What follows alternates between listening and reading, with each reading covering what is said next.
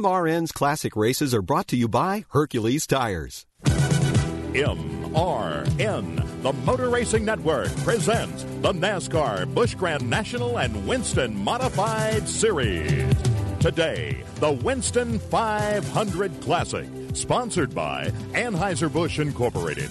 Don't just reach for a beer. Head for the mountains and the smooth taste of Busch beer. By Piedmont Airlines, the only airline in America that flies everywhere these cars fly. Piedmont, the official airline of NASCAR. By Pontiac, we build excitement. So get on your Pontiac and ride. By True Value Hardware Stores. For quality, selection, and personal attention, make True Value Hardware your store of first choice. By Unocal, the winning spirit rides with you every time. It's the spirit of 76. By Peak Antifreeze and Summer Coolant, nothing tops peak performance. Peak beats the heat. By the STP Corporation. STP products help your car run right longer by Armour Star Canned Meats, America's number one choice for the great outdoors. By Gatorade Thirst Quencher. Gatorade gives your body what it's thirsty for. By Van Camp's Pork and Beans. Plump tender beans and a rich tomato sauce make Van Camp's America's favorite. By Ford Trucks, America's truck built Ford tough. And by Underalls, pantyhose and panties all in one. Well, the modified cars are pulled into the front straightaway here at Martinsville. They'll be going next this afternoon for 200 laps of competition. I love to watch these guys run. I don't know that many of the drivers. It's interesting to talk to them, but they have beautiful cars, just outstanding. Uh, as you talked a moment ago about how they're put together, the sheet metal and so much chrome and really pretty work in them. But when you get on the racetrack, they're so powerful. You sit here where we do in the middle of turns one and two and watch them punch those things off the corners and talking to those drivers, uh, different ones, they say that when you really stomp the throttle on one of these cars, you better have it aimed where you want to go, or you're, you're going to really hit the wall or something. You really do. They have to be pointed just where you want them. And one thing that many of our listeners who basically uh, live on the Busch Grand National and Winston Cup circuit scene, they may not know much about some of the people behind the scenes. The crew chiefs in the NASCAR Winston Modified Tour are as knowledgeable as any of the top crew chiefs in Winston Cup racing. It's a whole different animal. You talk about tires here as the handling key, and Mike Joy, I know you're down there with these crews right now getting set for the start. Those crew chiefs really are awfully knowledgeable. And one of them is going to win this race today, uh, just every bit as much as his driver is. And it could be Mario Fiore, who is the uh, the wizard behind Reg Ruggiero's success this year and acknowledged as the best tire man or tire specialist on this circuit. He's also the winner of this year's NASCAR Golden Wrench Award for the Modifieds. You've started on the 500 tire on all three of the critical corners. The left front on a modified is kind of a pivot wheel, and the car runs principally off the right rear, and then the right front, and then the left rear tire in order of importance. You're on the medium compound. Are you going to stay on that when you make the change? Well, after yesterday's practice, we found we could go just as fast on the hard tire on the right rear as we could on the medium tire.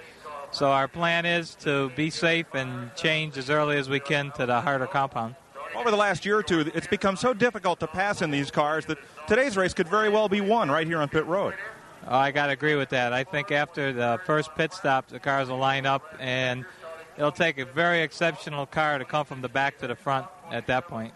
Do you have to talk a lot with your driver to get him to conserve the car and, and have enough for the end here? Well, if we pit late and put a softer tire on, uh, he'll have to watch it as he passes cars not to burn it up because they have a tendency to blister. But with the harder tire, he can really more or less drive it like he wants. Well, as we said, Barney, they have a choice of three different compounds here, and on the cars in the top 20, one car has the soft tires on all three corners, or both on the right side. That's Carl Pasteryak. Some of the teams will go with the hard tires.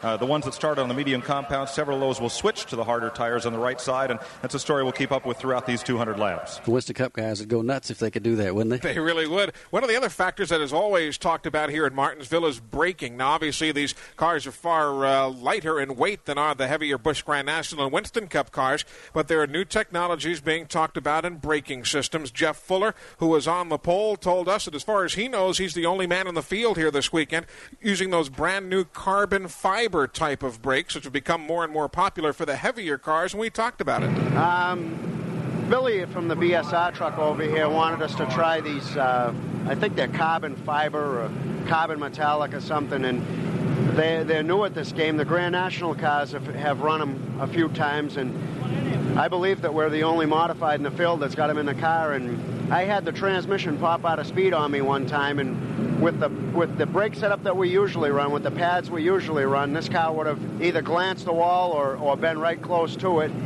and uh, I went in the corner, and the, the, transmission fell out of speed, and it was freewheeling, and the, the car just stayed right in the groove. Um, these brakes really, really work good. And like I say, I mean, it's I don't want to go boasting too much about them because usually when I get too pumped up on something, it goes the wrong way. So I just want to see how they feel at the end of 200 laps. Now, I asked Mike McLaughlin why he chose not to use the carbon fiber brakes. Well, the cars being as light as they are, you know, it, brakes are a big factor with us also. But the Grand Nationals seem to be a little more serious due to the, the weight factor. They have to stop all that weight.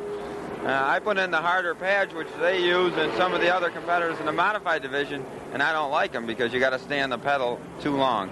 So I'm going with our normal brake pad, which is a medium hard, and going to just try to conserve early with them. And you know, so I've got brake at the end. But I'd sooner have brakes when you need them than riding them halfway down the straightaway. So you know, there's two ways of looking at the brake situation. But I'm going with what we normally run. A little difference in the thinking there between uh, the pole sitter and the man who is the series champion. We will follow that story and all the others as our Winston 500 Classic unfolds here at Martinsville this afternoon. Sir, are you aware you were going 40 miles an hour? This is a residential area. Sure, but I'm on my lawnmower? Wait, am I getting a ticket? No, I've just never seen anyone top 9 miles an hour on one of those bad boys. And mow their entire lawn in 30 seconds? What got into you? Well, it did fuel up at Sunoco this morning. At Sunoco, we know how to fuel peak performance. We've been doing it for American racing for over 50 years. Fuel your best. This season, Toyota Racing is looking for jugglers. Aha! Not the ones who toss balls or rings. Fans that can juggle the rigors of a 10 month long season across many different racing circuits. Well, what if I added knives? What if you added GR Cup, Formula Drift, and off road racing? You can juggle it all, then we want you. Be part of the action at toyota.com slash racing. Toyota, let's go places. Formula Drift is a registered trademark of Formula Drifts Holdings, LLC.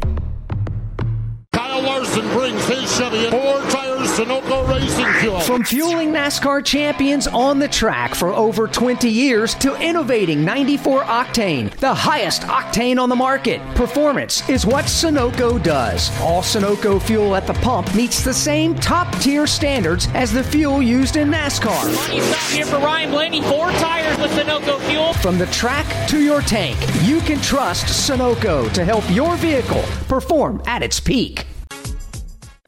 The NASCAR Winston modified cars will be set to go racing in just about two laps. The sixth member of our broadcast crew here this afternoon, positioned atop the old press box out in turns three and four from Hampton, Virginia, Joe Moore. Thank you, Eli. Good afternoon, everyone. Quite a bit of action we've already seen this afternoon at Martinsville. And of course, this racetrack is known as an action track. It's long, drag strip like straightaways. The tight corners at either end always make for a lot of racing excitement here at Martinsville. A quick review of the way the corners are made up here at Martinsville down on the inside curbing that the drivers try to get as close as they possibly can to without actually getting up on. It does a lot of damage to the front end of the car when they do get up on that curbing. Of course, on the outside, all the way around the speedway, a concrete retaining wall. And the, the uh, construction of the turns here at Martinsville at either end of the speedway. Down on the inside, it's concrete. The lower two grooves. Then on the outside, it's asphalt up top. That concrete really works on the tires, and we'll see a lot of that later in the race this afternoon. They're moving back into the south end of the speedway. That's where turns one and two lie. The light goes off atop the safety car, meaning they'll cut them loose next time around. These modifieds are so much fun to watch because, as we said, even though they're open wheel cars, they race just sometimes look like you couldn't stick a sheet of paper between the machines, but nevertheless, they really get the job done as they're working up the back straightaway. Now, you'll see them give each other a pretty hard shot once in a while from the front and rear going into these corners, but when you get side by side, it gets a little precarious. As we talked earlier, these cars do not, for those who have never seen them, they have no fenders. It is open wheel competition.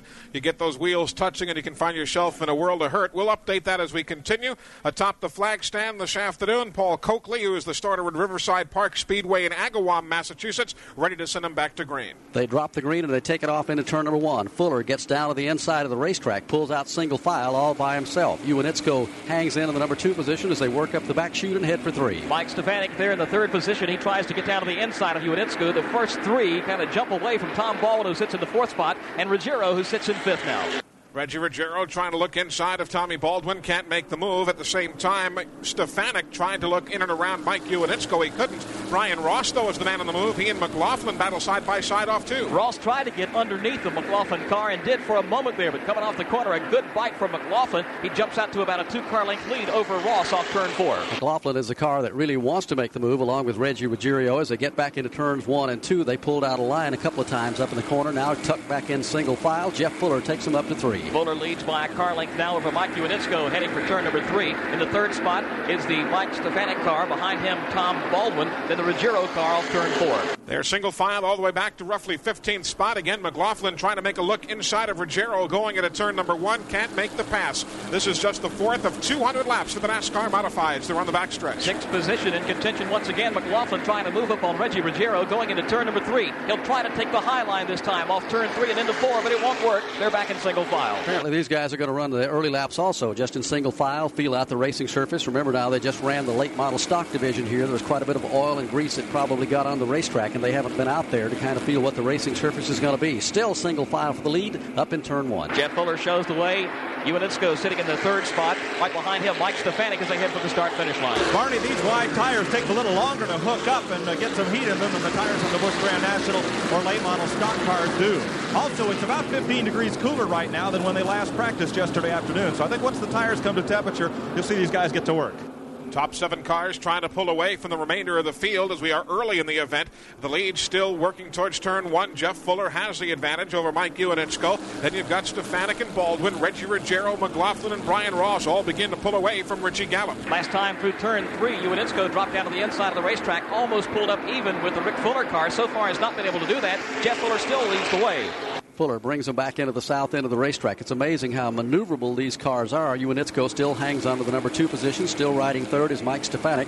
Single file there up the backstretch and head into three. Tom Baldwin's in the fourth spot. Reggie Ruggiero sitting in fifth. And behind him, the Mike McLaughlin car. And Brian Ross, all single file. They've got about a three car length gap between them and the seventh place car of Richie Gallup. Dave Rezendes is right on Gallup's rear tail as they work up the front straightaway towards turn number one. We've seen Rezendes here of late trying to qualify for Busch Grand National Series competition and Grand National North races, but right now he's back to what very much were his racing roots, the modifieds. Eight laps are complete of the 200 here at Martinsville. Now number nine goes on the board. Everybody still chasing Jeff Fuller. He is the pole sitter and currently the race leader. We pause 10 seconds on the Motor Racing Network for station identification.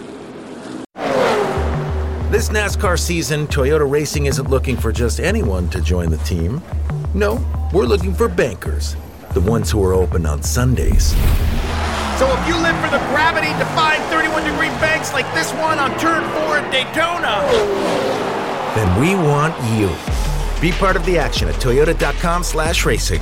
Toyota, let's go places. NASCAR is a registered trademark of National Association for Stock Car Auto Racing, Inc. Craftsman in your hand, nothing stopping, yeah. Not a chair, quick stand, or even engine repair. Craftsman in your hand, John, or that kitchen add-on. Craftsman in your hand. From outdoor care to home and auto repair, do it with Craftsman. Find the tools, equipment, and storage you need at your local Lowe's, Ace Hardware, or Craftsman.com.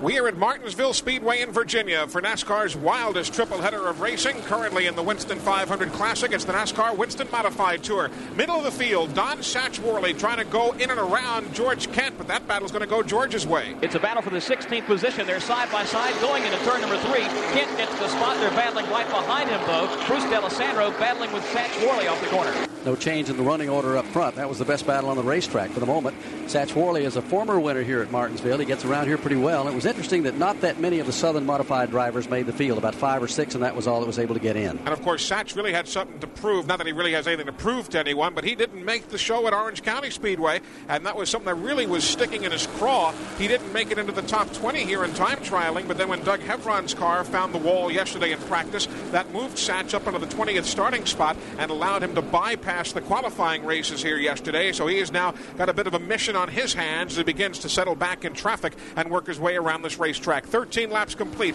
Jeff Fuller still leads Mike Ewanitsko, then Mike Stefanik and Tommy Baldwin on the backstretch. Single file heading return number three. Again, Ewanitsko drops to the inside of the racetrack on the last time by our position anyway. Tried to get some ground on the inside of the Jeff Fuller car. Again, it doesn't work, but behind them, here's Reggie Ruggiero now dropping to the inside of Tom Baldwin. Reggie is a car that really wants to move to the front. He just can't find any running room. And as you get off in these corners, we haven't seen too many two by two racing coming into the turns here this afternoon. Single file, the top 10 work back to three. It's a front eight car breakaway as they head through turn number three, all running single file now as they chase Jeff Fuller. Field comes back off the front straightaway. Trying to make the bid now is Mike Stefanik. He looked inside of Ewanitsko, but Ewanitsko took the opening groove away. And Tommy Baldwin tries to sneak inside of Stefanik, but he can't get the jump off the corner. While all that's going on, Mike McLaughlin makes a nice move around the Brian Ross car back there in about the sixth position. So McLaughlin advances. Here comes Ross again on the outside, trying to grab that spot back, but that move won't work.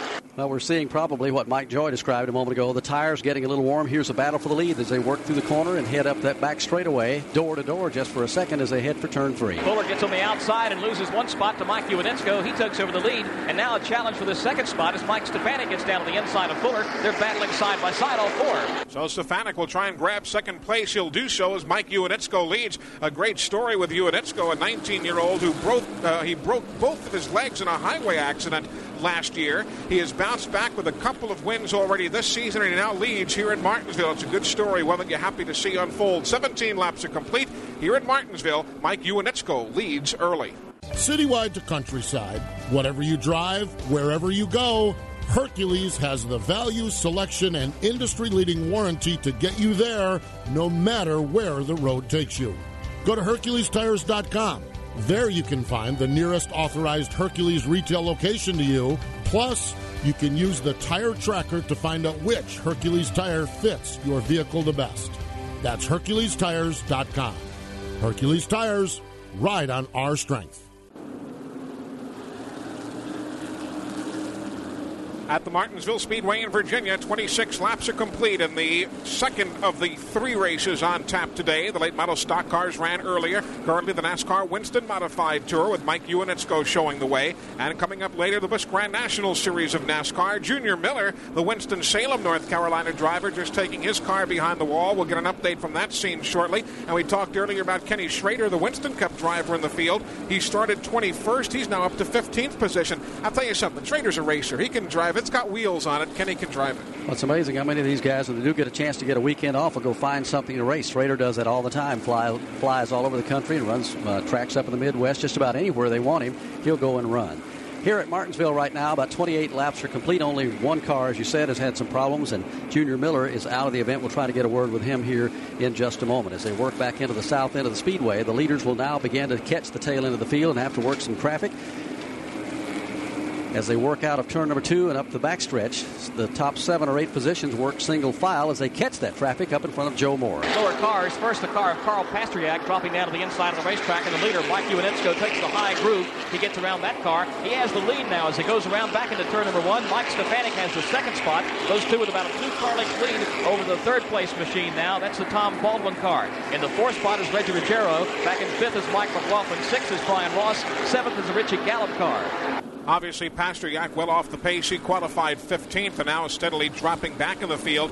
For those of you who might be new to the modified tour, again, it's worth reminding you that unlike the Winston Cup and Busch Series cars, where if the chassis is not working right, you go in there and start jacking the weight around a little bit. Reggie Ruggiero told us that when your chassis doesn't work in the mod squad, it's basically time for a tire stagger change. Yeah, basically our, our cars go through the corners with the tire stagger. You can get the right size tires for this racetrack. You can go real fast. Come down here basically with the same setup we run all year at home. So from racetrack to racetrack, the basic chassis setup doesn't change, but the tire stagger does. And the big difference between the northern and southern modifieds is that the southern drivers usually run the 10 inch wide tires when they run at Bowman Gray Stadium and some of the other tracks around the south, but it's the 15 inch wide steamroller tires that are being used here and are used in the north. Let's go down to the pitch. Junior Miller, one of the first retirees of this race here in the Winston 500 Classic, and he's one of the few Southern mods that made the race. Junior, what put you out of it? Uh, I think we dropped a valve and motor just started skipping on the back, the front stretch, and I just cut it off. So there's no, no skip. You just cut the engine off because uh, there's no uh, nothing happened to the bottom of the engine, just uh, maybe a valve or something. Uh, uh, usually when you drop a valve, it's pretty bad shape. Junior Miller's out of the Winston 500 Classic here this afternoon. Lap speeds on the leader right now, Ewanitsko, is 19.7 seconds, so he's getting around here despite the fact that they've already caught the tail end of the field and are beginning to work some of the slower traffic right now as they head up to the north end of the speedway in front of Joe Moore. Once again, going around traffic. Barney, looking back in the field a little bit. You called attention to Kenny Schrader a little while ago. He's really doing quite a job. He's just got around the, the car that's still fading. Of course, the pole sitter, uh, Jeff Fuller, here this afternoon. Now he's working on the Kerry Malone car off turn four, and Schrader really is hooked up and seems to be running well. At the same time, while Kenny Schrader makes his move, Don Satch Worley is about to go a lap down as Mike Ewanitsko has chased him down coming off turn number four. Mike Stefanik is running in the second, uh, second spot. Tommy Baldwin is still strongly in third. Reggie Ruggiero is next in line running fourth, and Mike McLaughlin fifth. Brian Ross sixth. Seventh would be Richie Gallup. As the field unfolds, Jamie Tomaino would unofficially be next in line ahead of Jan Lady as we are 37 laps into the 200 laps here and still caution free. Carl Pasteryak pitted on lap 35. We told you his car was somewhat off the pace. It continues to uh, circulate, but again at a reduced speed as the field closes in on him. Uh, car number 75, Carl Pasteryak. He was a man who really thought he had a chance to win here today. Well, just about everybody that's in this field, we talked to a couple of drivers. You know, when they bring, what, about 50 or 60 of these things down here, and only 32 of them get to start. Obviously, you've got the cream of the crop in the race. Of course, that holds true for all three divisions that race here at Martinsville this weekend. Most promoters would just like to have the leftovers for a field to put on a show. 39 laps are being shown on the scoreboard here. And the 200 lapper for the modified division this afternoon as Ewanitsko continues to work his way around the speedway, turning laps about 19.6 to 19.7 seconds, and that's good for race traffic out there. Right behind him right now is Mike Stefanik, then Tom Baldwin and Reggie Ruggiero as they work back to turn four. Kind of a four-car breakaway, good distance and a lot of lap traffic between them and the fifth-place car of Mike McLaughlin. He's trapped there behind the Satch Worley car, and McLaughlin has his hands full because behind him is a fast-closing Brian Ross. Brian Ross trying to make a move one way or the other, but he can't look to the inside because Satch Worley is there. So they'll hold their positions further ahead. Kenny Schrader now closing in on Kerry Malone. Let's go down to the Schrader pit area. We're standing with Bob Garbarino, the crew chief on Kenny Schrader's car. Bob, Kenny seems to be running very well up to 14th. Is he saying anything? No, he said we got it a little bit too tight, but we're going to wait for this next this first caution, and we hope to do all our business on the first caution and go the rest of the way. I notice you've been measuring tires. Are you going to change compounds or keep the same compound on? No, we're going to stay with the same compound, but I think we're going to change the stagger a little bit if we have to. That's Bob Garbarino, the crew chief on Kenny Schrader's Buick. 43 laps are now being shown on the scoreboard. Still a good hot race for the lead. Four cars are locked up in it as they work back to turn three. Ewanitsko takes the high line to get around the slower car of Wayne Edwards. Right behind him, Mike Stefanik. Now Stefanik gets held up a little bit, so that's an advantage for Ewanitsko. He gets about a four-car length lead now as they head back to turn one. Marty, we're about at the place that we get in some Winston Cup races when there are 10 or 12 cars running that really need a caution flag. Teams that guessed wrong on the stagger or on tire compound would love to see that caution. And as Bob Garbarino said, this will be a one pit stop race and almost all the top teams will hope to make that stop the instant the caution flag comes out, get in and get out and back at it. We'll explore what that pit stop means to these drivers a little bit when we come back to Martinsville.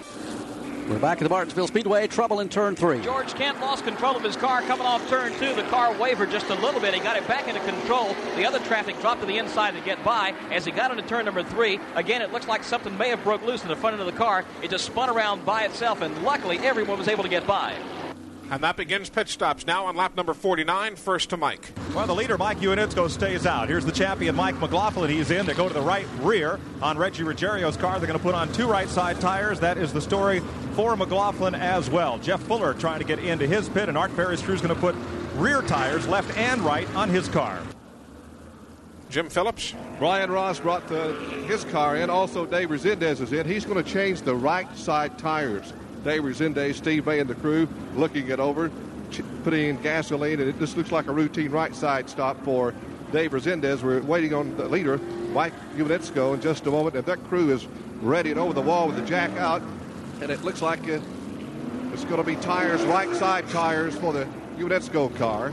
And They're going to top off the tank with gasoline. So it's going to be right side tires for both Rezendes and Ewanitsko. Tough break on pit road for Rick Fuller. They had hoped to go gas only and found after they fueled the car that they needed a right rear tire. Uh, he may have lost a lap in the process. Rick Fuller, who's won the last two races on this tour. And Mike Stefanik, who is running in second spot and third, battling there, is pitted on the backstretch. Winston Kelly?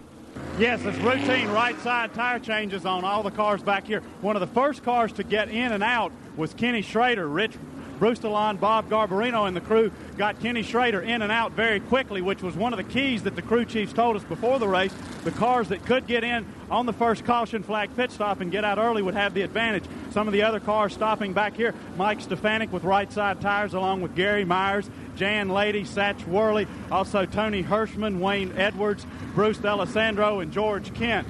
George Kent did not stop, however. He's still up against the third turn retaining wall uh, up, up on the track. From the Martinsville Speedway, this is MRN, the Motor Racing Network.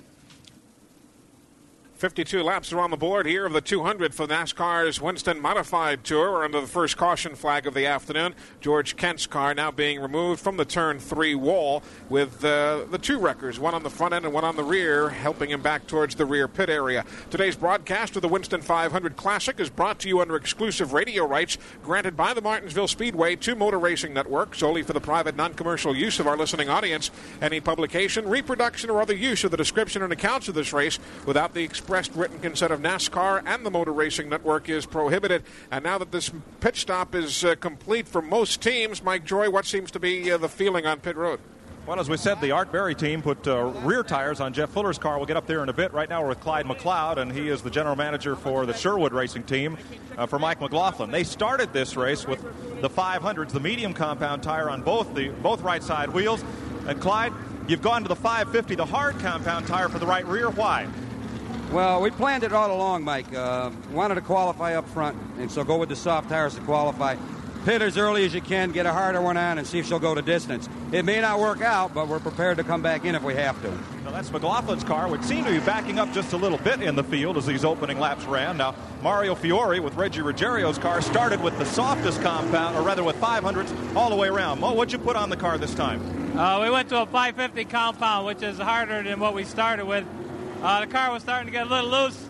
Right rear tire showed some tire wear, so we were uh, almost first in. We were first out, so we looked pretty good. So they're going a little bit conservative, hoping to go the distance with just this one stop. And you talk about pit service. Jan Lady now at the top of the leaderboard as he gets out in car number 25 ahead of the uh, remainder of the field. Wayne Anderson's car lined up behind his. We were talking with Jan Lady yesterday about his race strategy for the weekend. We went with uh, kind of a normal set of qualifying tires. We didn't go real soft or anything, and we think we got to be fast all day here to win at Martinsville this weekend. So we're going to pit probably about the middle of the race and fuel up with a fresh set of tires on and try to go back to the front. Well, obviously, that pit stop came a bit earlier than midway through the race. It happens here on lap number 48. But Jan Lady is one of those guys we talked about earlier who has had a good bit of bad luck here at Martinsville. Yes, I have. And uh, as a matter of fact, the whole season's been kind of that way. A little bit, little bit of being in the wrong place at the wrong time. And, well, we just keep thinking it's going to turn around because we come to the racetrack well prepared, and we've got a car that runs real well. And uh, we think that if we just keep trying, it's going to turn around. And hey, maybe it'll be this weekend. Look at Mike McLaughlin. Well, they did look at Mike McLaughlin. He's now winning the points for the year, and he's in fifth here on the restart. The green flag is out, and they haul it out of turn number two and up the back straightaway and take it down to the corner. Jan Lady pulls everyone into turn number three. They're single file. Wayne Anderson is second. Third now is a Kenny Schrader car. In the fourth spot, Reggie Ruggiero. McLaughlin sitting in the fifth position, all single file, making their way off turn four. McLaughlin trying to look to the outside as Wayne Edwards' machine slows on the racetrack. He'll go down the back pit lane, back into turn number two. They're still chasing Jan Lady. Lady leads the way about a car length now for Wayne Anderson. They've got about a three car length separation over the third place machine of Kenny Schrader. Schrader's pretty busy there. Down to the inside of him is Reggie Ruggiero. Ruggiero works slow while McLaughlin goes high all four. McLaughlin is a car that wants to move. He made a wide move coming out of turn number four to get around Reggie Ruggiero. Couldn't do it. Now takes a look at him again out of turn number two as they head back to three. The leader is still Jan Lady. Once again in single file going into the corner, but as they get into number three, here is McLaughlin taking a little bit higher line, trying to get some ground on the outside of the Ruggiero car. Again, the move doesn't work. Back into single file they go. Middle of the field, Tommy Baldwin trying to claw his way back towards the front. He tried to make an inside move on Jamie Tomaino. It didn't pay off. Meanwhile, at the point, McLaughlin still in fifth, but Joey seems to be impatient. He's really trying to move on the outside of the racetrack, and it seems to be working better for him up there than it is for some of the drivers. He gets a little bit loose. This time, loses a little ground. There may be a challenge for third. Ewanitsko is all the way back in the middle of the pack at about 17th or 18th position. McLaughlin again looks to the outside out of turn number two. Can't get anything going. Has to tuck back in single file. Looks like the guy has turned up the wick now as Ruggiero. He's trying to gain some ground on Kenny Schrader, looking to the inside and outside. Off turn four. This time he goes down low and tries to pull even. As the field works their way through turns one and two, let's set the field for you. Behind Jan Lady, Wade Anderson is second, Schrader third, Ruggiero fourth, McLaughlin fifth, Stefanik runs in the sixth spot as we are 60 laps complete here of the 200 for the modifieds. Plain water in a radiator is a time bomb. If you're running an air conditioner, you're shortening the fuse. Hi, this is Kyle Petty, here to tell you that a car without peak coolant is a boil over just waiting to happen. Because without peak, plain water actually boils sooner. Turn on the air conditioner, and your engine has to work harder, so it gets even hotter quicker. Now, you don't have to lose your cool, because Peak protects against boilover to more than 260 degrees. Peak beats the heat. Right now, your body's thirsty for more than water. You only body like you never have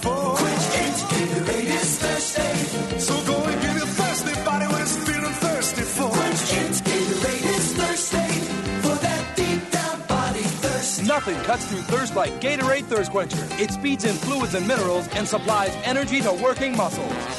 Quench it! Gatorade is thirsty.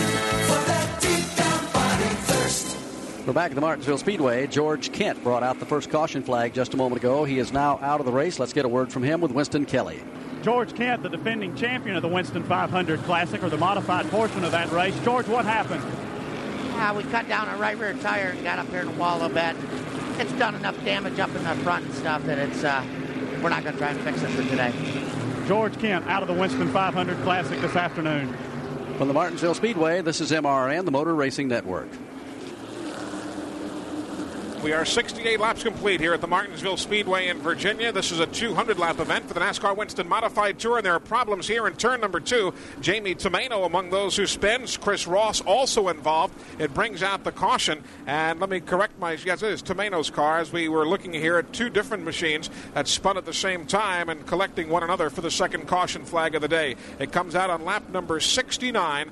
First caution came out on the 48th lap for George Kent. And remember, we had talked about the pit stop situation. The team said they would make that one pit stop whenever they could, as quickly as they could. Yet some of these cars, Mike, obviously still hadn't gotten themselves as dialed in as they would like. Well, it's a, it's a guessing game, when, especially when you're fooling with stagger and you change only the right side tires. You're often not sure how much that left side tire would have grown. Jeff Fuller will pit this time around. They changed rear tires last time, went to the hard compound 550 on the right rear. They still have a soft, the softest compound, the 450 on the left rear, and this time they will change right side tires. Bill Potts and crew waiting for Jamie Tomaino to, wait, uh, to work his way around to pit road. Amazing to watch the reaction time of these modified drivers when that spin occurred there between uh, Chris Ross and Jamie Tomaino just a moment ago. There was 12 or 15 cars right behind them. And these cars must cut awfully quick and maneuver real easy because they made good maneuvers to the outside and inside. and Very little contact made except between those two cars. And the caution is out at lap 69 here for the second time this afternoon. Don't forget, we have two more races remaining on the NASCAR Winston Cup Series. This coming Sunday, one week from today, we'll be speaking to you from the Phoenix International Raceway in Arizona for the Checker 500. Busch Pole qualifying is scheduled for 1 o'clock Phoenix time on Friday. If you're heading to that uh, area for the Checker 500, they qualify on Friday. And of course, the season wraps up November the 20th at the Atlanta International Raceway in Georgia, the Atlanta Journal 500. Tickets do remain for both the Checker 500 and the Atlanta Journal 500. Both of those events also with companion races that weekend. The NASCAR Southwest Tour running the AC Delco 300 next Saturday in Phoenix, and then the ARCA cars running the Atlanta Journal 500 kilometer race the day prior to the Winston Cup season finale. So you might want to make a big weekend of it, both in Phoenix and in Atlanta. Let's go to pit road. Jim Phillips. Three cars came in on this pit stop, Barney. Brian Ross brought his car in for a left front tire change. Also, Wayne Anderson, your second place runner, came in for rear tires. Steve Park also brought his car in for a rear tire change. That was the three cars that stopped on this pit stop or this round of pit stops on this end. Barney, uh, Jamie Tomaino made his way back around to pit road, got a stop. Bill Potts' crew puts on rear tires for Tomaino. He'll be okay, and the former Martinsville winner will be able to finish this race. These cars, as you say, they cut very quickly. I've driven one. I sure wouldn't want to race one. With the power steering that uh, Geoff Bodine designed for this uh, division some 10 years ago, they get in the corner and they turn very easily. They're very easy cars to drive, but they're very difficult cars to drive fast. With the wide tires and the light weight, the G-forces, when you go into that corner, far exceed anything in any other NASCAR division of racing, and they're a real handful to hold on to. It looks like it when you sit here in the turns where we do and watch them maneuver through here. And uh, usually, though, when you see a spin out, it's just amazing how quick they can react in, inside these cars to get them in a straight line or do whatever they need to do. Pace cars behind the pit wall. We're set to go back to green as they take it back into turn number one here at the south end of the speedway. Jan Lady is still the leader as they work through the corner. Riding right in behind him now is Kenny Schrader. And oh, Kenny's doing a great job. In fact, he put a maneuver on coming out of two there like he's going to take the lead for a second. Didn't quite work, though. He settles back in the second spot right behind Lady. Behind him in third now is Reggie Ruggiero. The fourth spot, Mike McLaughlin. And the 16 car following them as they head for turn one. Schrader again trying to take a look inside, can't make the move. Behind behind the McLaughlin, you've got Mike Stefanik, then Rick Fuller, Dave Rezendes' car next in line ahead of Tom Bowles' machine. Single file on the backstretch. Back up front off turn two that time, almost a challenge for the lead as Kenny Schrader dropped to the inside and tried to gain some ground on the Jan Lady car. Falls back into single file once again as they head to turn one. They're working lap 75 here at Martinsville as they bring it back into the south end of the track. Lady pulls away by half a car length over Kenny Schrader and Ruggiero as they work up the backstretch. Mike McLaughlin still rides in fourth spot. They're back in three. Four car breakaway now as they're trying to get away from the Mike Stefanik car. Stefanik sitting back in the fifth position, and behind him is the Rick Fuller car. Fuller pulling some ground here as they head for turn one. Remember, Reggie Ruggiero and Brian Ross embroiled in a darn good battle for second place in the seasonal points. Reggie currently running in the third spot. Brian Ross's car further back in race traffic, trying to pick his way towards the point. 76 laps are complete. The Busch Grand National Series of NASCAR coming your way a bit later on this afternoon. They're all chasing Jan Lady with Kenny Schrader right behind him in second.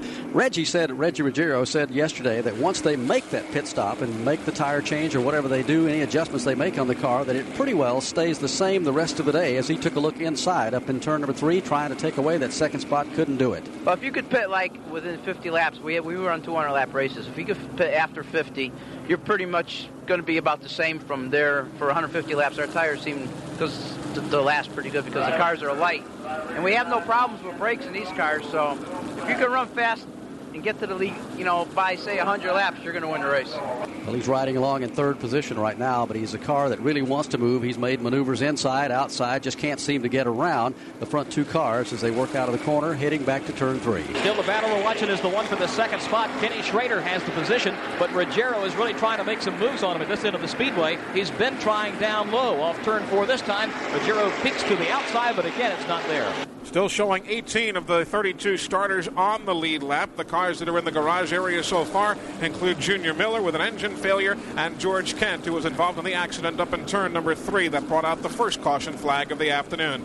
Jan Lady continues to lead. Ken Schrader is second. Reggie Ruggiero is third.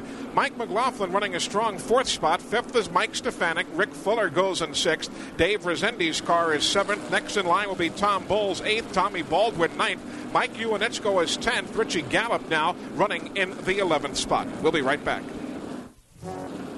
We are 88 laps complete here at Martinsville Speedway in Virginia for the NASCAR Winston Modified Tour. Jan Lady continues to lead. Kenny Schrader is second. Reggie Ruggiero third. Then Mike McLaughlin fourth and Mike Stefanik fifth. Showing those cars one lap down back in 19th position. Let's take you back in the running order. Rick Fuller is running 19th a lap down. Satch Worley is 20th. 21st is Siege Fidanza. 22nd, Gary Myers. 23rd, Steve Park. Don Pratt is 24th. And Bruce D'Alessandro is 25th. All of those cars are showing one lap down with 18 teams still remaining on the lead lap. Let's pause 10 seconds on the Motor Racing Network for station identification. Here at Martinsville, Mike Joy made a good point just a moment ago. Now, Reggie Ruggiero rides right behind second place Kenny Schrader, and Schrader doesn't run in the modifieds at all. And he made a point that Reggie really didn't know what to expect out of Kenny Schrader. Let's follow up on that a bit. Let's go down to Mike. Well, that happens a lot in the Winston Cup division too, Barney, where the regulars there, they get against a driver that's new in the division, doesn't know what to expect, what kind of moves he has. Schrader has guest-driven cars at Indianapolis Raceway Park and Oswego this year, but Reggie, I think, is still trying to figure out where Kenny will run the car, how low he'll keep it, and how high up he'll move it, and when. Now, like the Winston Cup teams, 44 Racing employs a spotter. Now, Mark Lyon is up high atop the speedway. He's able to radio down to Reggie so they can try to figure out just what Schrader's game plan is. But it seems so far they've not been able to figure it out to any advantage. All the while, Jan Lady continues to lead. The advantage now just a couple of car lanes over Schrader and Reggie Ruggiero. Winston Kelly is down in the Jan Lady pit area. We're with Steve Lady, the crew chief on Jan's car, and they did not pit under the first caution flag. What's your strategy now for the for the future part of the race? I can't really hear you too good down here, but we're just going to put some fresh right side tires on and see if we can't come back up through. Car's real comfortable right now, and he's just pacing himself. Real important to have brakes left at the end of this race. So Jan Lady, who has not pitted, Steve Lady planning to bring him in at the next caution period.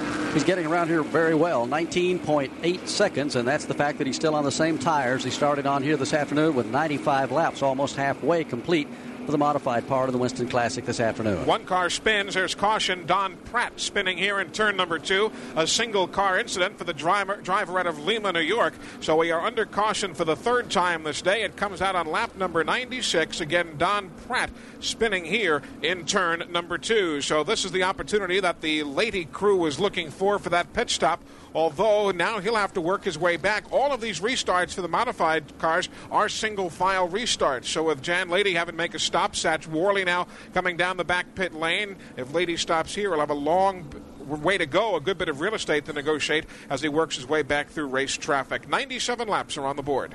Pratt swings his car around, takes it up the back straightaway. He'll go on to pit road.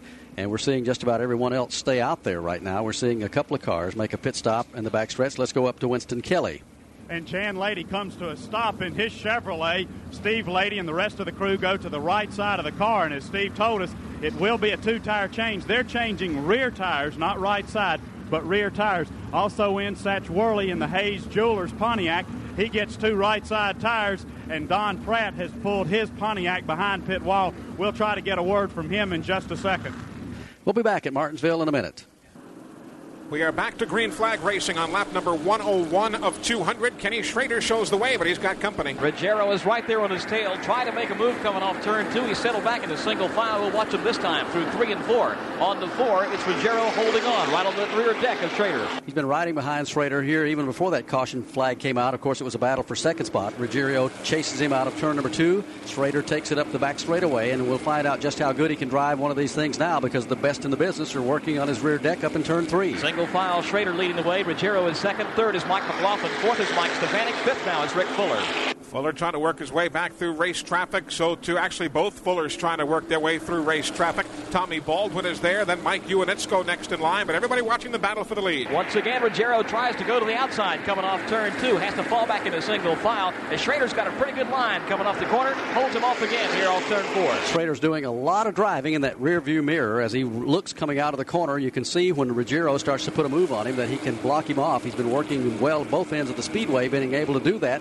Taking a look down to the inside up in turn number three again, and Reggie won't be able to do anything there. Reggie really testing the waters here on Schrader to see which way he can possibly try to make the move. And again, he's going to have a lot of work going on for him to finally make his move around Schrader. Kenny Schrader trying to outdive Reggie Ruggiero through turns one and two. He's making that move pay off, and they'll all swing to the outside on the backstretch. He'll try to go down to the inside now as he head for turn number three, but Schrader gets in the corner a little bit quicker, closes the gap there on the inside of the racetrack, holds him off again in the front straightaway at the start finish line. Again, Ruggiero takes a look at him, can't do anything there.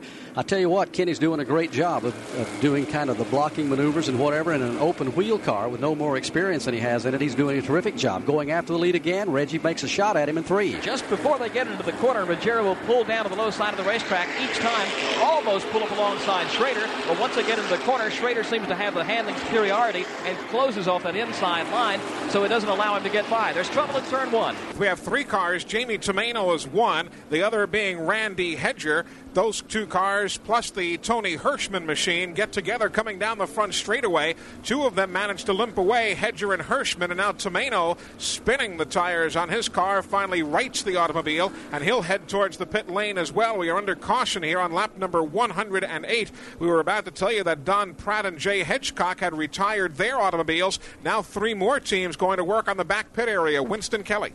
Tony Hirschman's crew goes to work on the right side of his car. It's mashed in at the back of the car, and he also has a flat right front tire, which they're changing. Also, Randy Hedger came down behind pit wall, and he also had a flat right front tire. The other, again, the other car involved, Jamie Tomaino, who was involved in a caution earlier. He and Chris Ross spun back on the 69th lap here in turn number two. That's the second caution this afternoon that Jamie Tomaino has been involved in. He was in one just a moment ago at lap number 69. We're at lap 107 right now. Caution coming out here again for the fourth time this afternoon. We'll be back in a minute. Talk with the stars of NASCAR racing. It's NASCAR Live with Eli Gold Tuesday night at 7 Eastern on many of these Motor Racing Network stations. Let's go to pit road and Mike Joy. Tom Bowles has been in for tires, uh, his second stop of the day, and also Jamie Tomaino, uh, who was involved in that caution, got tires, got back on the speedway. I'm standing with Brett Bodine, who uh, he's in the Mike McLaughlin pit and used to drive this car uh, before leaving it for the Winston Cup division. I know you, you've kind of got to want to be out there today in this race, running against these guys. Oh, I sure do, Mike. You know, this is where I really got my start in professional NASCAR racing, and you know, I'm here to root on all the guys of the 12 team, Mike McLaughlin, for winning the championship. It really makes me feel good that they went on and got him a championship, and uh, you know, they're a great bunch of guys, and they gave me a ride when I didn't have one, and you know, I owe a lot to them, and today I'm here to pay them some respects and cheer them on. I know that um, they usually bring two cars on these swings, but if uh, Bud Moore down at Spartanburg heard you were in one of them today, he'd probably have you for breakfast. Yeah, I think he'd get a little excited if he would have heard my name in the starting lineup. Uh, I really wanted to drive a car, but uh, you know, my right now my priorities are in Winston Cup racing, and I'm trying to put 100% effort into that. And you know, maybe down the line I can do some things like Kenny Schrader's doing out here, running some races. But uh, right now we got to concentrate on the Winston Cup car. That's Brett Bodine. We're still under caution and will be for at least another lap or so. And from the Martinsville Speedway, this is MRN, the Motor Racing Network. There's an unscheduled pit stop for the race leader, Ken Schrader, and they're going to work on the right rear of the car, Winston Kelly. Yes, Rich Brustelon, Rob, Bob Garbarino, and the crew go to the right side of Kenny Schrader's Buick. It is definitely an unscheduled pit stop as they did not plan on coming in but once. As you said, they're changing the right rear tire. They're having a little bit of trouble getting the tire on. Now it's on. The air inches are getting the lug nuts tightened up. So, not a routine tire change for Kenny Schrader, and he's going to have a long way to go to catch up. So Kenny Schrader will go back at the tail end of the field, a long, long ways to go to get back to the front of the pack. But regardless how he finishes this afternoon, he's gave that car quite a ride. But he's been up front for a great deal of it, and the unscheduled pit stop is going to hurt his chances to win it. Reggie Ruggiero is the leader, riding along in the number two spot right now. That's Mike McLaughlin. Boy, he's had quite a year on the modified circuit, and he was all smiles the other day when all the press guys were talking to him about the chances to close out the year with a win here this afternoon. He was really excited about his opportunity. He was also taking a look at a lot of options. He told us on NASCAR Live Tuesday night that if an offer was made to him, a good one, he would like to make a move to the south. Reggie Ruggiero said the same thing. Let's go back to the pitch. One driver that will make that move next year is Dave Rezendes, who finished 10th up in Rockingham in his Busch Grand National car. I'm with Billy Carrazzo, who owns the McLaughlin car, and I've got to kid him just a little. I remember back when we started the season, and you said, well, we're not going racing this year, but we're going to run the first three and see what happens. Aren't you glad you stuck around? I sure am. What a season it's been. Did you guys? I know you guys knew you'd have a good shot to win this championship if things would held together, but has the season been better than you'd hoped for? Oh, a lot better than we really hoped for. Well, congratulations on quite a year. Thank you. We're going to send him to Dale Cargan, Carnegie starting Monday. And don't forget at the conclusion of today's Winston 500 Classic, Barney and I will be selecting the Havatampa Close But No Cigar Award. The winner gets $100 for each of the races that will be broadcast in the Modifieds and the Busch Grand National Series, a 200 lapper for that division, yet to go here this afternoon. They're forming up for the restart up in turn three in front of Joe Moore. Pontiac safety car leads them into turn three as they line up single file. Again, the modified division does start single file. Up front is Reggie Ruggiero. Second is a Mike McLaughlin car. Then it's Mike Stefanik sitting in the third spot as they get the green flag and go back to racing. Well, the pace car just barely got out of the way on that one. Finally gets behind the pit wall as Ruggiero brings him back into the south end of the racetrack. He is the leader. McLaughlin rides right behind him. Then it's Stefanik as they work out of turn number two and up the back chute. Here's a battle for second spot. Stefanik drops down to the inside, tries to pull up alongside McLaughlin, but the move doesn't work. They get a little bit of a jump over the fourth place car of Rick Fuller, and he's pretty busy back there. Fuller holding off Tom Baldwin and Mike Ewanitsko. Meanwhile, Brian Ross, who's running back around 18th in line, he was battling Reggie Ruggiero for second place in the points. 21 points separated those cars.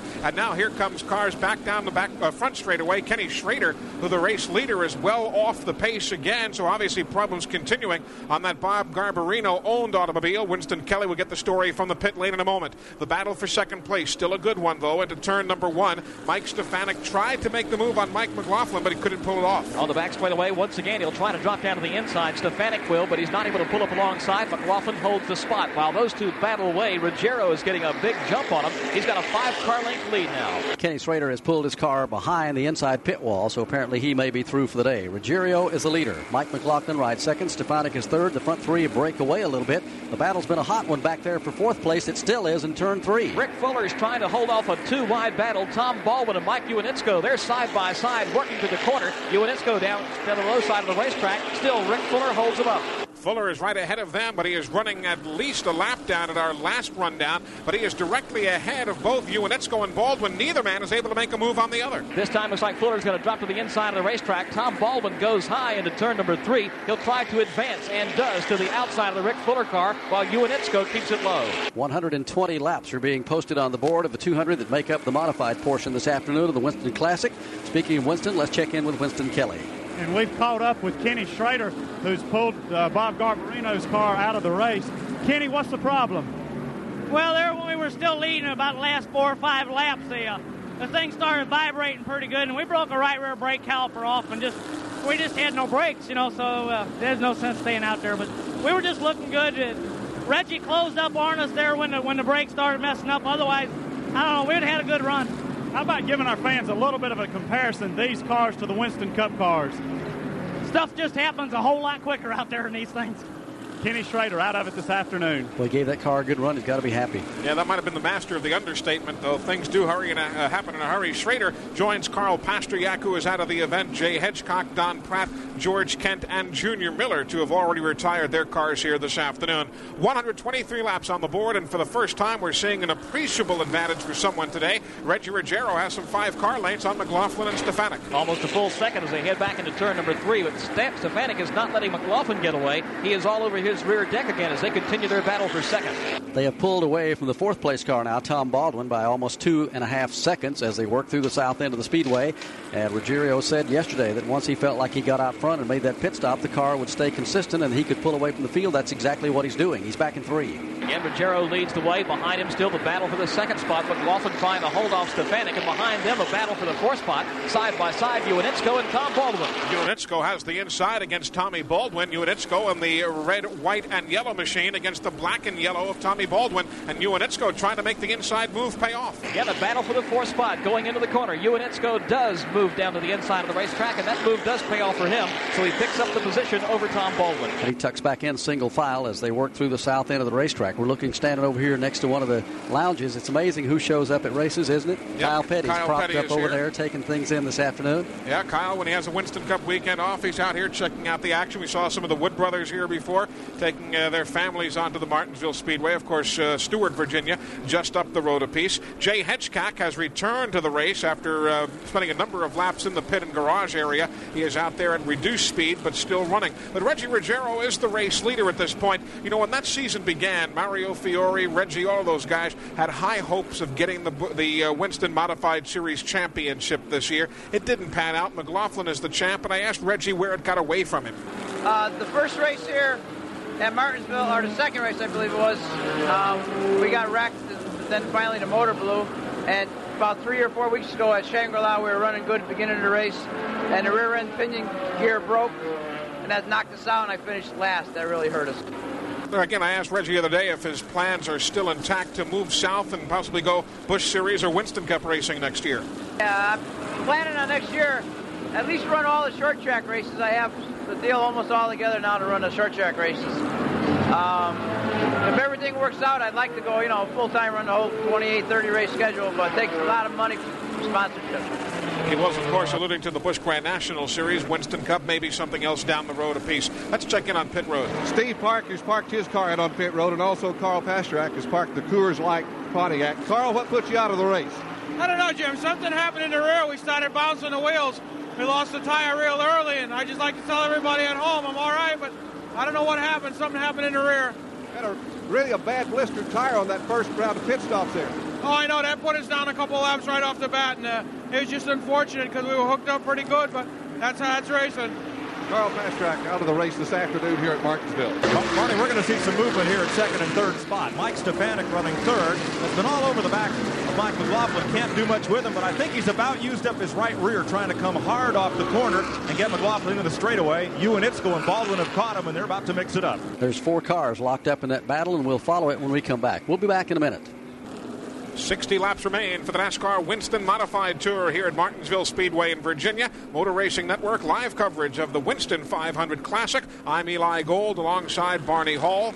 Joe Moore covering the actions in the turn with Mike Joy, Jim Phillips, and Winston Kelly on pit road. Our engineers Harry Howard and Clay Stalka. Glad you're with us here this afternoon. Next Sunday, Phoenix International Raceway, where I trust it'll be about 50 or 60 degrees warmer next Sunday than we are right now. There's trouble in turn three. Mike McLaughlin has looped his car going into the corner. Also, Brian Ross spins around in front of oncoming traffic, and another car, Wayne Edwards, down to the inside of the racetrack. None of the three made contact. All had individual spins, and all did a great job in keeping their cars off the wall. It all started with McLaughlin came into the corner, may have cut a tire, and it is indeed the right rear tire is down on McLaughlin's car. He looped it up to the high side of the racetrack, and again, everybody was able to get by. He got into the outside wall, but it doesn't appear to have done all that much damage to the car as he's coming through the south end. Well, I take that back. It has done some damage to the car. We'll follow his pit stop here and see what they can do to repair him and keep him in this race. It puts us under caution for the fifth time, and it came out at lap 142. Again, Mike McLaughlin, Brian Ross, and Wayne Edwards, the three teams involved here on lap number 143. We were going to tell you that 17 cars remained on the lead lap, and why don't we give you a quick look at where your favorite driver is running as Don Pratt just returned to the race after a number of laps behind the wall. Ruggiero was the leader at the time of the caution. You had McLaughlin and Stefanik battling for second and third spot. Tommy Baldwin fourth. Mike Ewanitsko was fifth. Unofficially now in the sixth spot was Richie Gallup. Seventh was Jerry Cranmer. Eighth belonged to Kerry Malone. Ninth spot was Jan Lady, and tenth belonged to Jeff Fuller. This was just prior to the caution flag. Eleventh spot was held by Chris Ross. Twelfth was Dave Rezendes. Thirteenth was Tom Bowles. Fourteenth, Jamie Tomaino. Fifteenth position was the Brian Ross entry, ahead of sixteenth Tony Hirschman and seventeenth Wayne Anderson. Those cars were all on the lead lap at the time of the caution. Let's go down to the pit stops. Mike McLaughlin had shredded the right rear tire on the Sherry Cup machine, and Clyde McLeod and his crew now go over to make the change. Mike Ricci gets the left rear off, and they're changing the right rear as well. The modifieds run what's called a wide five bolt pattern. So unlike the Winston Cup and Busch Grand National cars, you can't just sit the wheel up on the hub, give it a sixth of a turn, and push it onto the onto the studs. It's a little tougher to make the change here, and now they're getting the left rear on. The remnants of the tire, the front bumper is pushed in, back up against the frame, but it doesn't appear to be too badly damaged. He'll get back out without losing a lap. Jeff Fuller is back in for the second time under this caution as they work on the left rear of the Southern New England egg crate. McLaughlin talked about yesterday of how easy it is to get in trouble here at Martinsville and that the brakes can get you in trouble. You can get in trouble easy. Uh, the only real factor that I'm concerned with is uh, brake. You can use up an awful lot of brake here, so you got to kind of start the race with that in mind, and then hopefully you'll have enough left at the end.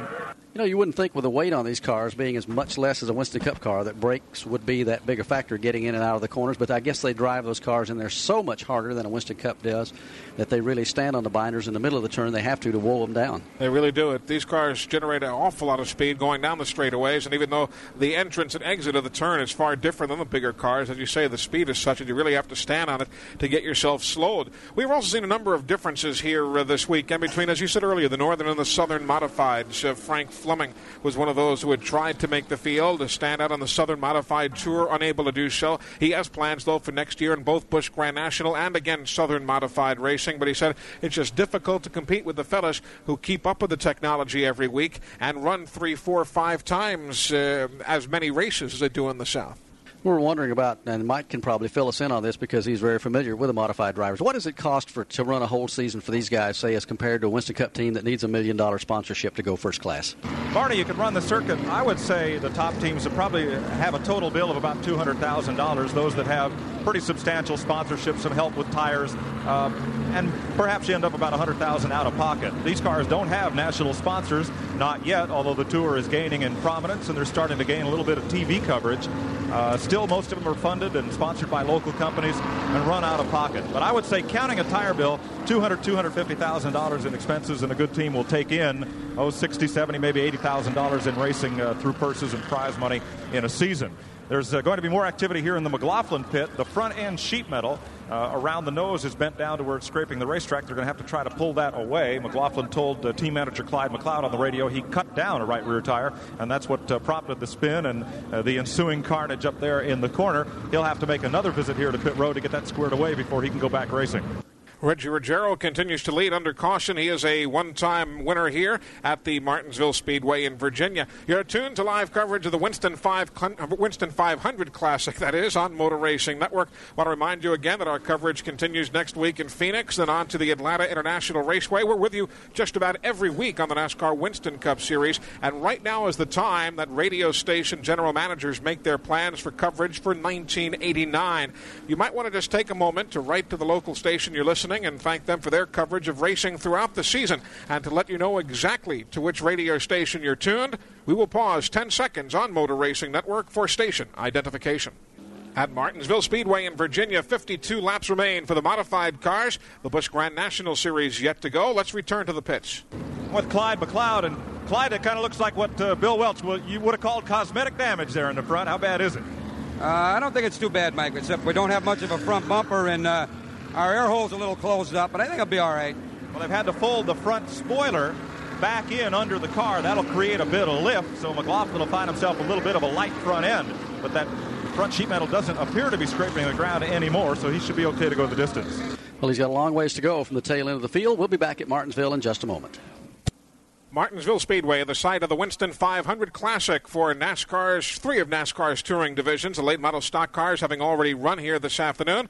The NASCAR Winston Modified Tour underway with the Busch Grand National Series yet to go. Right now, they are still circulating under caution here. The caution came out on lap 142 some nine laps ago, and after the cleanup, they were trying to sort out exactly where Brian Ross went back in line, and they, it looks, Jim Phillips, though they've finally got that one worked out. Well, they don't want him in front of the Mike Ewanitsko car. He's came from 18th place all the way back to third. And uh, what's the problem with the Mike Ewanitsko car and Brian Ross? Well, what, what, the what the problem is is that Brian Ross lost a lap to the first two cars, and he supposedly got in front of us. So now we have to race back by him, and I really don't think he's going to let us by. This young fellow's uh, nickname is Bear, and uh, he's kind of upset right now. Well, that situation working itself out again. We had documented earlier, regardless of whether you are lapped uh, once, twice, three times, what have you, they are all single file restarts here for the modified tour. Mike Joy is down in the Reggie Ruggiero pitch. Uh, what is he saying, Michael? Tom Francis is on the radio with Reg. Tommy, what's he been saying? He says the car feels good. We've been trying to pace ourselves and do our race in the last 50 laps. We're going to leave them out there and see if we can hold these guys off. Well, Mike Stefanik has been filling up the rearview mirror of Ruggiero. We'll see what he can do with them when they get the green. That won't be too far away as they're forming up, getting ready to go, heading up to turn three to Joe Moore at lap 152. Pontiac safety car heads for turn number three, about four car lengths behind the safety car as he begins to quickly get out of the way is Ruggiero, then the Stefanik car, the lap car, Brian Ross, then Ewanitsko sitting in the third spot. Also got Tommy Baldwin there, too. He could be a factor, Barn. He's been running very well, right up in the top four or five all afternoon. Green flag is back out and trouble as they hit turn number one. Stefanik's car puts out a big plume of smoke. Looks like the right front is flat, slides it up in that higher groove, and everyone will get by. He does refire the automobile. Caution is on the speedway, but Mike Stefanik had a close call coming down that front straightaway, and we are back to caution here on lap number 154. So Mike Stefanik, he tried to get the quick jump there on that restart. He and Reggie Ruggiero going towards turn number one, and all of a sudden the smoke began to billow forth from Stefanik's machine. Looks like he got together with Reggie coming down into the corner, and apparently that is might what have cut the tire down. The two running very close, getting into the turn down here, but it's going to cost him also. It has put us under caution for the sixth time this afternoon at lap 153. Let's go to pit road and Mike Joy. Barney, what it has done, it's got the Ruggiero crew jumping up and down because now he has the lap car of Brian Ross separating himself from the new second place car. That's Mike Ewanitsko. Now, that's important not only for the battle here in the race, but also in the points. Ross is third in the points, just 21 behind Reggie, and keeping him a lap down behind the race leader. That'll help the 44's chances to hang on to second in the points and perhaps win this race. They get the one to go sign. They'll be racing next time by. Let's go to Winston Kelly. And Mike Stefanik slides his Chevrolet to a stop. It is a right front tire that's flat. Sly Sassman and the crew put a new right front tire on. They're having a little bit of trouble getting it adjusted. Now it's adjusted, and they the lug nuts go back on. One thing that is not different from these northern and southern drivers, we're talking about the differences in Winston Cup racing, modified racing, the northern and the southern drivers, is the sportsmanship. Bobby Hutchins was in a little bit ago and had trouble with the air wrench on the left front tire. Sly Sassman and the crew on Mike Stefanik's car jumped into action and helped them put that left front tire on. Now, Stefanik is passing us here in turns one and two, getting set to rejoin the field at the back of the pack. He is up to uh, what seems to be good racing condition as we get the green again here on lap 155. Paul Coakley with that jackhammer style of green flag waving atop the flag stand sends him back to work, and very quickly Reggie Ruggiero with Ross behind him, the lap car pull away. Of course, Ross is holding up Ewanitsko. Ewanitsko trying to find some room to get by, and Ross is sitting right there in the middle of the racetrack behind Ewanitsko, the Tom Baldwin car. He too is really putting on the pressure here on turn four. Seeing a lot of bumping right now as they work these corners, both north and south end of the racetrack. Again, Brian Ross tapped Ruggiero a couple of times in this end of the racetrack, trying to let him know he's there. He wants to get back on the lead lap, takes a look to the outside up in turn three. He pulls up alongside Ruggiero going into turn number three, but again, the inside is the lane that's going to pay off. Ruggiero has the spot. Here comes Ross again, digging off turn four. Brian Ross trying to make his way around the Reggie Ruggiero machine. He does do so, getting himself back on the lead lap, but now it's Mike Ewanitsko who wants a piece of the lead. Reggie doesn't know which way to look. Reggie holds onto his spot now. Ewanitsko gets into the left rear of him. Now some smoke. The two cars get together. Ewanitsko slams into the outside retaining wall. Ruggiero also involved. Hard crash up in turn number three as Ewanitsko really smacked that wall. The car broke loose when the two got together going into the corner. He hit the wall, bounced back out about eight or ten feet in the racetrack. Let's go back to Joe Moore. Ruggiero did a super job of hanging on to his car. Ewanitsko had gone to the inside of him, almost pulled up alongside. The two cars touched. Some smoke came up as the tires rubbed, and Ruggiero got out of the way quickly. Ewanitsko lost control and slammed into the outside wall. Now, Ewanitsko has climbed out of his machine now, so he's okay, but pretty well upset as he throws one of his gloves over towards the car of Ruggiero. Reggie Ruggiero's machine just came past us, and as Joe Moore mentioned, he was able to do a yeoman's bit of driving there to get away from that situation, but it was a hard hit as uh, three cars were involved, the third car being Tom Bowles. Tom Bowles is also involved in that. His car is sitting out in the middle of the racetrack up there as the ambulance and safety crews are there immediately. We'll follow up on that in just a moment, give everything time to sort out. We'll be back at the Martinsville Speedway in just a minute.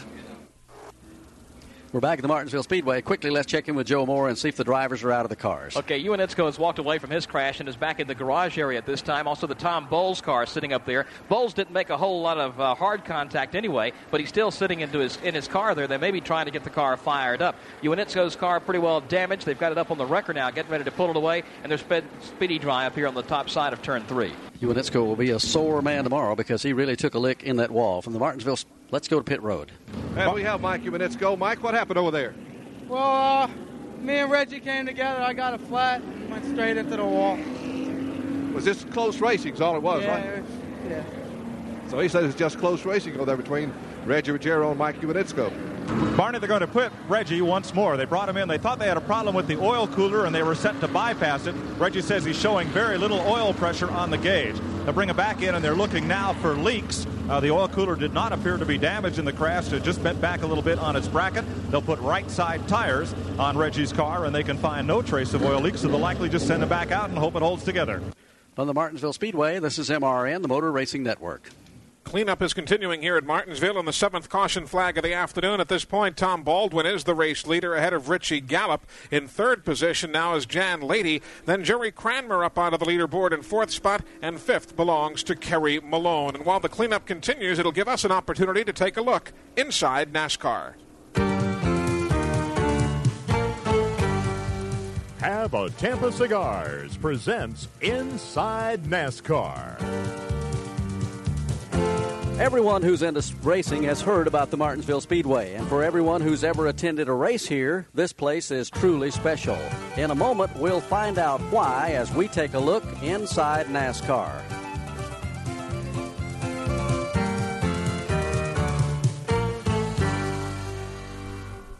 Havatampa presents another close but no cigar racing highlight. Well, I was almost heading for victory lane when a tire blew up like cheap champagne. The guy behind me thought he could pass, but I fought the wheel and I hit the gas. I slid to the finish on a shredded tire, and he came close, but no cigar. It's not whether you win or lose, it's how you have a Tampa. So relax with a good fresh Tampa Nugget, Tampa Sweet, or Havatampa Jewel, a highlight of the race. Uh, they call it going flat out. Martinsville Speedway has been racing since the late 1940s. It's been one of the most successful tracks in the history of NASCAR. And just about everyone who has been a success in this business a dri- as a driver has competed at Martinsville. This track is something special to everyone, whether you're a fan, a member of the media, or if you're just come here to see your first race. Geoff Bodine remembers hearing about this track when he lived up north a long, long time ago. and uh, you know, it sounded like they were talking about a super speedway. I didn't- really didn't know much about Martinsville, but when we got into modifieds up north and finally had enough money and a tow rig to, to tow down here, uh, we hauled our car down and uh, we saw Martinsville. It was a it was a short track. Here we thought it was some super speedway the way everyone talked, but it was just a short track and didn't think much about it. But when we unloaded the car and got out here and raced, and we saw all the people come in and and uh, saw all the interest, and we finally started to realize just how important this little track was. We got out there and ran, and we found out how tough it was. Uh, it, it wasn't just a short track; it was it was a tough racetrack, and if you could do well, if you could win here, it really meant something. And uh, it means it's really special to Kathy and I for a couple reasons. One, we won our first Winston Cup race here, but even way before that, Martinsville is kind of the reason we moved south.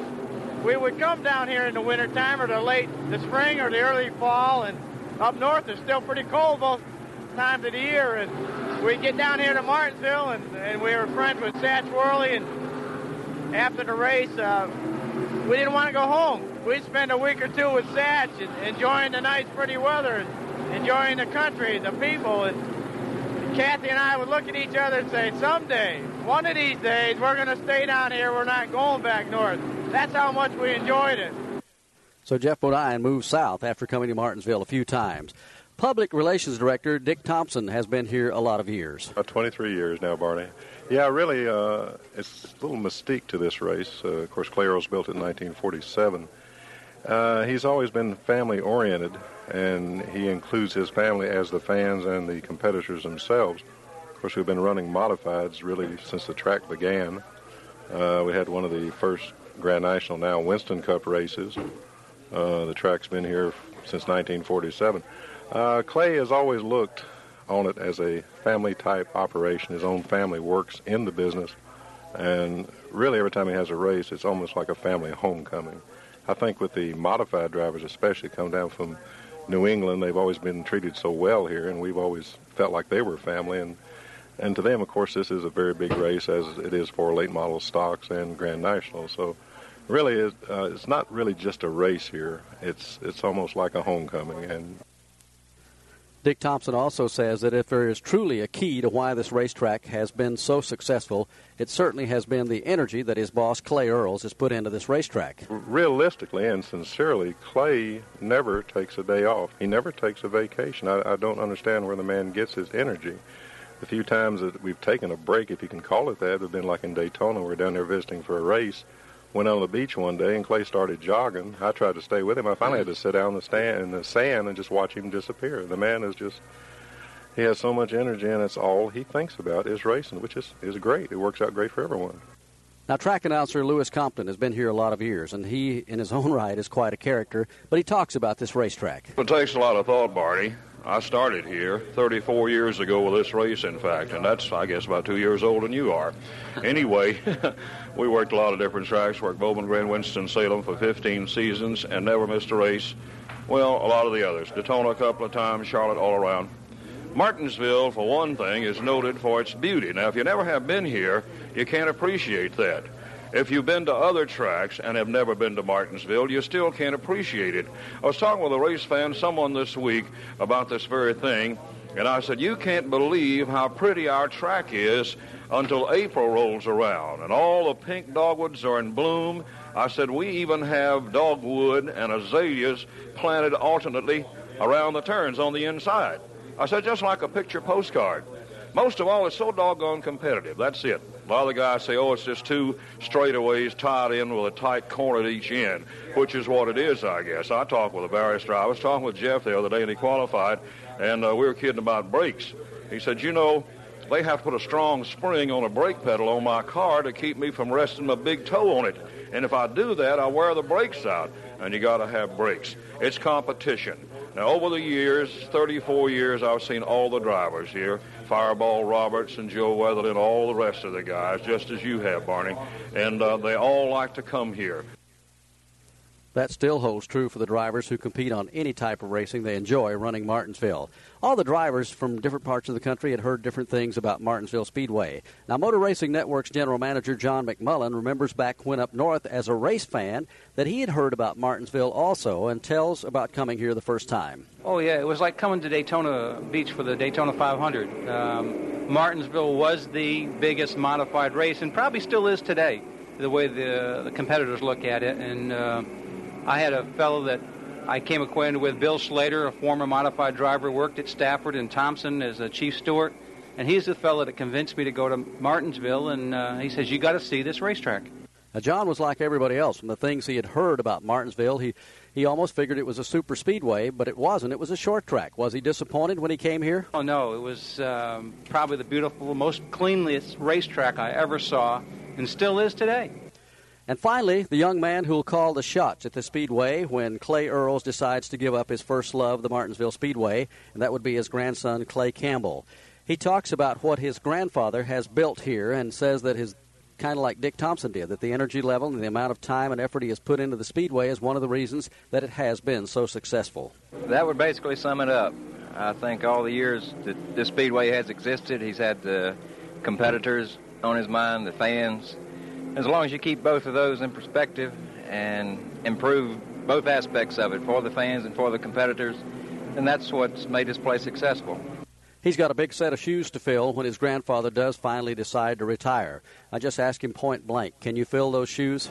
That's true, Barney. Uh, I think I've had the best teacher in, in the sport in my grandfather, and I'm going to be as dedicated and try to do things as well as he has over the years. And like I've told people before, the place is successful, so why tamper with it? Just keep going like we always have and progress as time goes on. When we see something needs to be done, do it. Well, Martinsville has always been a special racetrack to just about everyone.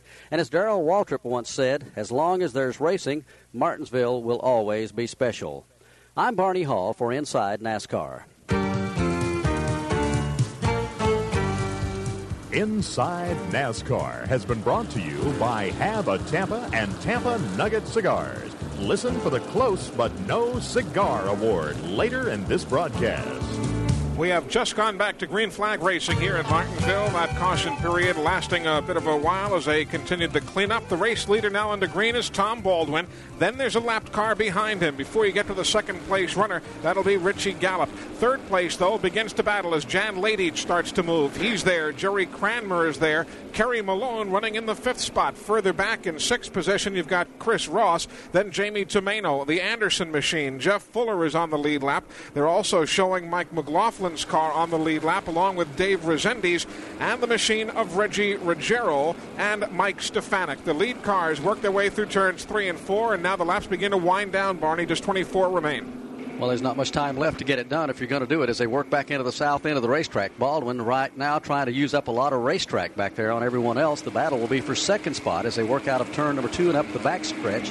Richie Gallup trying to hold off Jan Leaty. They're back in three. They'll go single file this time. Now remember, they are separated from the leader by the lap car of Rick Fuller. Again, it's Baldwin showing the way as they make their way off turn four. One of the drivers involved in that accident a short while ago, Tom Bowles, we understand, has been taken to the local hospital here at Martinsville. Nothing serious, just slightly shaken up, we are told. He's going to go over to the local hospital here in Martinsville for a quick checkup, but nothing, we again, we are told, of a serious nature. 178 laps on the board. Tom Baldwin, the Long Island driver, continuing to show the way, trying for a second win of his career and of the year for him here at Martinsville. We'll be right back. Well, we have the makings of a typical NASCAR finish here at Martinsville for the NASCAR Winston Modified Tour. Tommy Baldwin, with 14 laps to go, all of a sudden has a very good bit of competition behind him. Right behind him now is Jan Leaty. Those two have pulled away from the lapped car of Rick Fuller and then the Richie Gallup car in third and Jerry Cranmer in fourth, but the front two are heading to turn three. Leaty had his hands full for a while in trying to get around the Fuller car, but now that he has, he's right up on the rear deck of Tommy Baldwin and starting to put some pressure on him here in turn four. Put a lot of pressure on him that time out of turn number four. Took a look on the outside down the front straightaway. Decided he couldn't make the pass before he got to the corner and tucks in behind him. He's still got plenty of time left to do it, but the laps are winding down. He's still riding single file as they work back to three. Leaty looks like he's got the power going into the corner a little bit deeper than his Tom Baldwin. Takes a little higher line this time. Stays right with him once again back to the head down the front straightaway. Jan Leaty now with 10 laps remaining. Next time by, trying to make the pass on Tom Baldwin.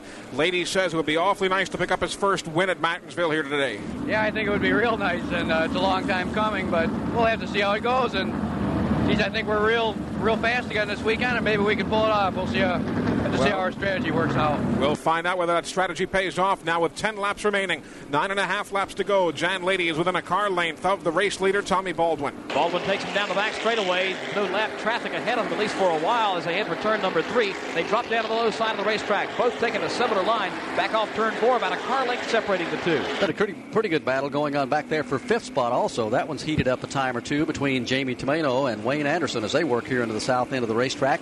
Leader again up the back straightaway. Tom Baldwin takes it back to three. Gets a little bit more room in between the two cars this time, maybe three car lengths as they go back into turn number three. Baldwin right there at the bottom of the racetrack, and Leaty trying to make up some ground off turn four. Further back, a good bit of battling going on. Mike McLaughlin is there. Kerry Malone trying to work his way through race traffic, but they're better than a, well, nearly a half racetrack down from the race leaders. But that battle is worth watching here for at least one lap as Malone holds off Rezendes, McLaughlin, Stefanik, and Brian Ross off turn two. Side by side as he hit the back straightaway down to the inside is a Rezendes car. He's alongside Mike McLaughlin. And it's a similar situation to an earlier battle we saw today. Goes right in front of them, one car holding them both up. That's the Kerry Malone machine. Just seven laps remaining here for the modified drivers this afternoon. Coming up very shortly, it'll be the Busch Grand National Stars as Tom Baldwin is trying to hold off everyone right now. He's got her dialed in, and he'll begin to catch some of the traffic after that restart a moment ago, and that could be a factor in the finish here at Martinsville. Baldwin brings it back into the south end of the racetrack, works around one of the lapped automobiles, takes it right out against the wall, and then opens up about a seven car length advantage. Really turns up the wick as he gets around the slower car of Bruce D'Alessandro. Now about five car lengths separating him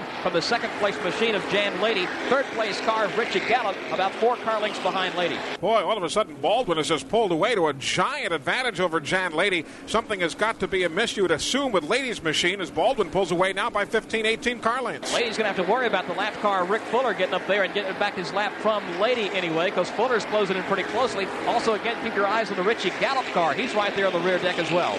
Let's pause 10 seconds on the Motor Racing Network for station identification. They're showing 197 laps complete, three laps to go. The leader is Tom Baldwin, and as Eli Gold pointed out, once he got a little clear sailing in the middle of the backstretch, he has pulled away now by better than four seconds on Jan Leaty. Leaty has his hands full with Richie Gallup. He's going for second position up in turn three. Gallup tries to get some inside ground on Leaty going into turn number three. It won't work this time. Leaty hugs the inside of the racetrack. Gallup is right there behind him as they exit turn four. Field comes back off the fourth corner to the stripe they go with two laps remaining. Everybody chasing Tommy Baldwin, as we told you, one here earlier this year. The battle is going to be for second place. Again, Richie Gallup has the third position, trying to close in on Jan Leaty and into turn number three. He'll try to take a little bit higher line this time.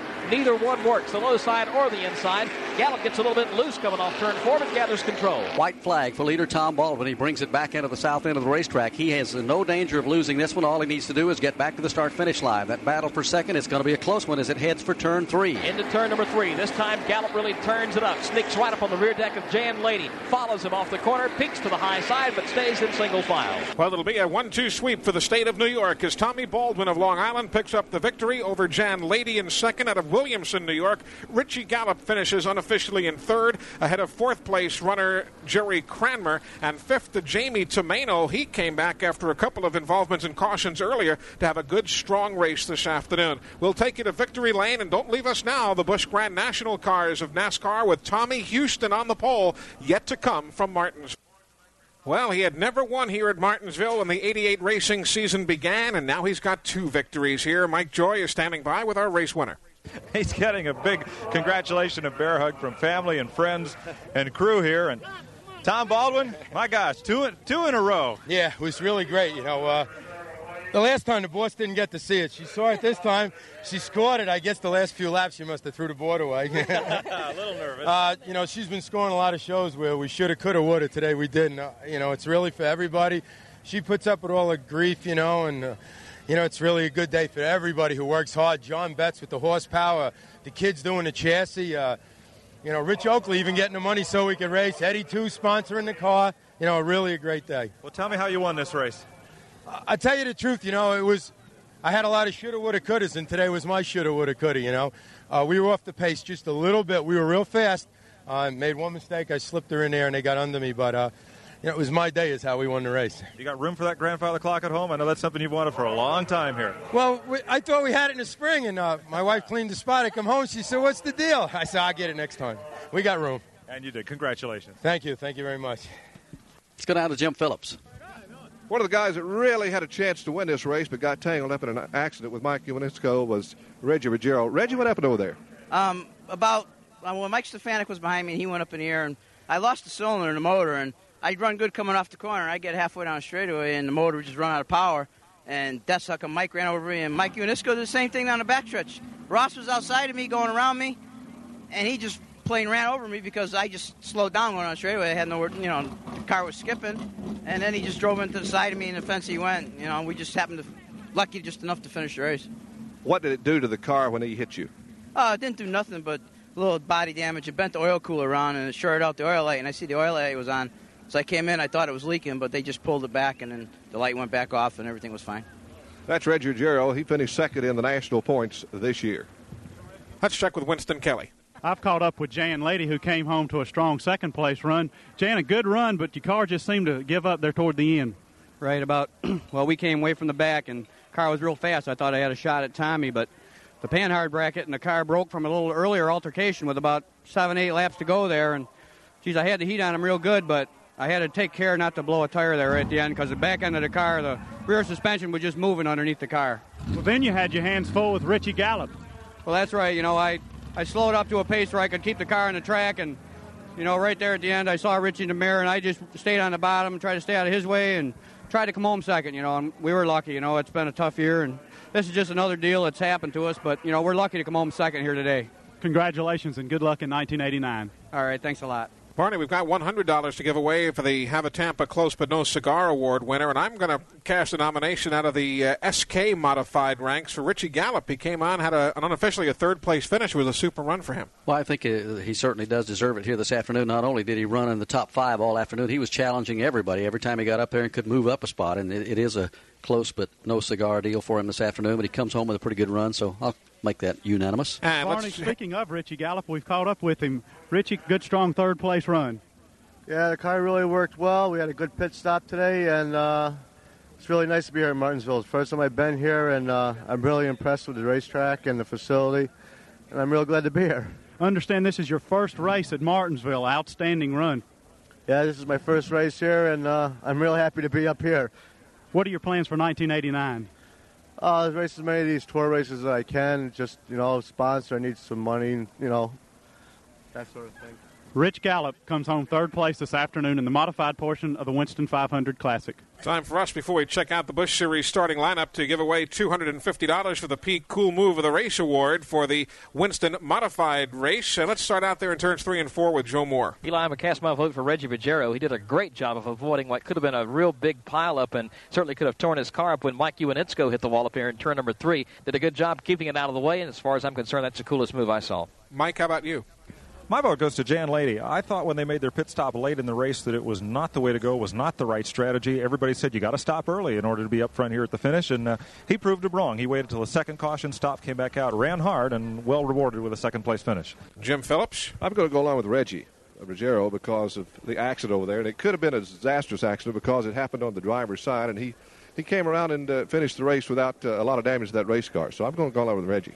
Winston Kelly. I'm going to have to go along with Mike Joy and vote for Jan Leaty for exactly the same reason. I too thought that it was the wrong strategy from what we had heard from the other crew chiefs to stop as late as they did and then come back, keep a cool head throughout the race, come back with a good, strong second place finish. And my vote to Jan Leaty. Well, I'm going to nominate uh, Reggie for the same move that uh, Joe Moore was talking about. Close quarters up there in turns three and four in that late race accident. Reggie was able to pull away, and uh, maybe some folks expect him to do it because of how long he's been around and how well he's done, but it was a good piece of driving. Well, that's the kind of the move that I saw also from here from the tower, so I'll cast a nomination for Reggie also. All right, so Reggie Ruggiero picks up $250 as the winner of the Peak Cool Move of the Race Award. He also picks up $250 more from the folks at Goody's Manufacturing as the winner of the Goody's Headache Award. And Jan Leaty wins $1,000 and the Miller Cup for leading the most laps here today for the NASCAR Winston Modified Tour. All right, cinch up those seatbelts. As soon as we come back, we shift gears to the Busch Grand National Series of NASCAR from the Martinsville Speedway. This is MRN, the Motor Racing Network. This week's MRN Classic Race has been brought to you by Hercules Tires.